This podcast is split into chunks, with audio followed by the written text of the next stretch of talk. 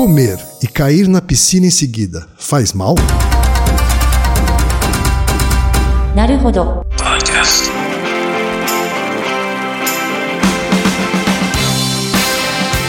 Bem-vindo ao Naruhodo, o podcast para quem tem fome de aprender. Eu sou Ken Fujioka. Eu sou Altair de Souza. E hoje é dia de quê? Ciência e senso comum. Hoje é dia de confrontar a ciência com a sabedoria popular no Naruhodo. Isso aí.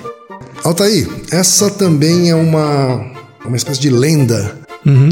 viva da nossa cultura popular que eu ouvi quando eu era criança. Ouvi minha mãe Ah, eu dizer, também. Menino, você acabou de comer, não vai entrar na piscina.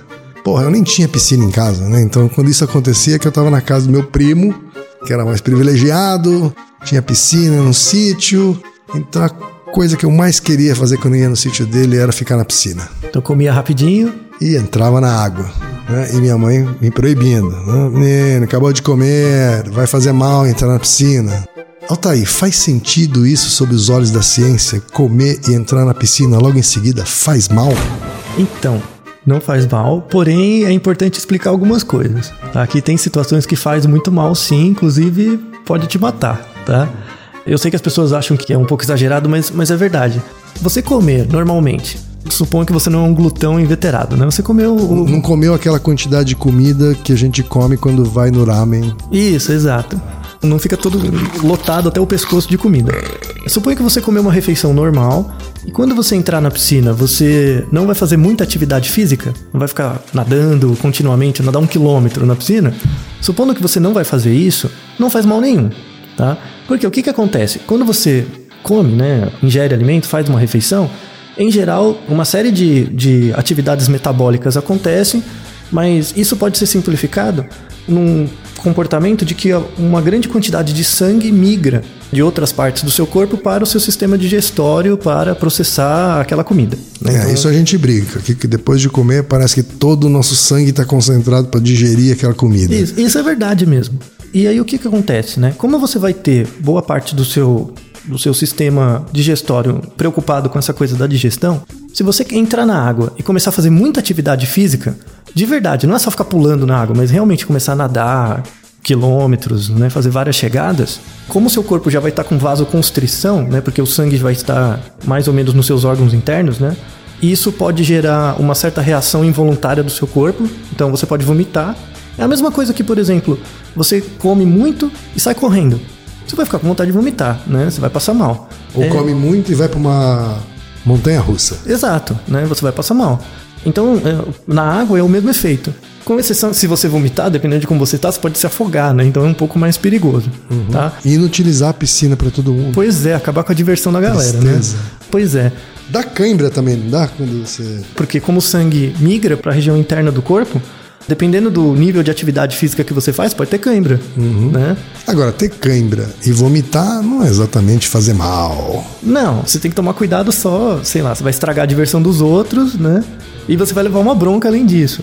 Talvez a minha mãe dissesse isso então para eu não estragar a diversão dela. Talvez, não, não fazer ela perder tempo com você, né? Agora, tem algum cenário, Altair, onde isso é uma exceção? Tem. Na verdade, pode ser bem prejudicial. Então, é, por exemplo, imagine que você comeu muito, destruiu, né?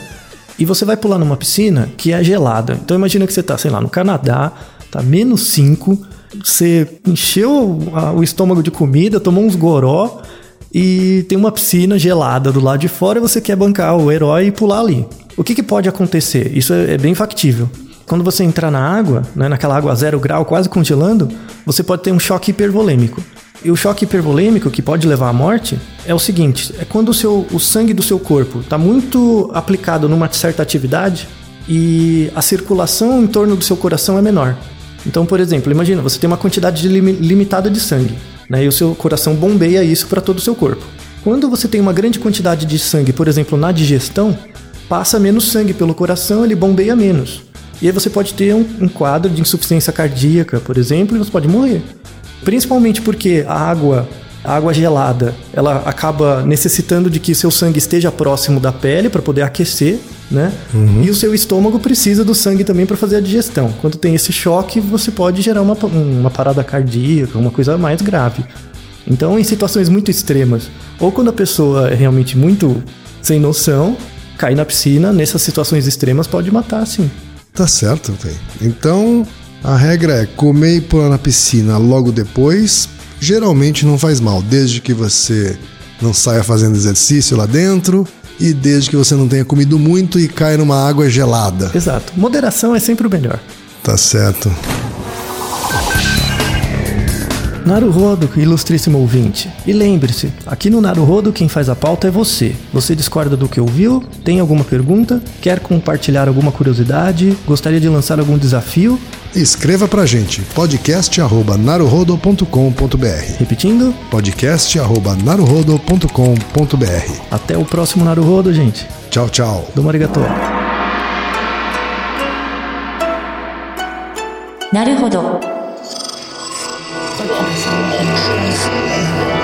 Esse podcast é, é apresentado por b9.com.br.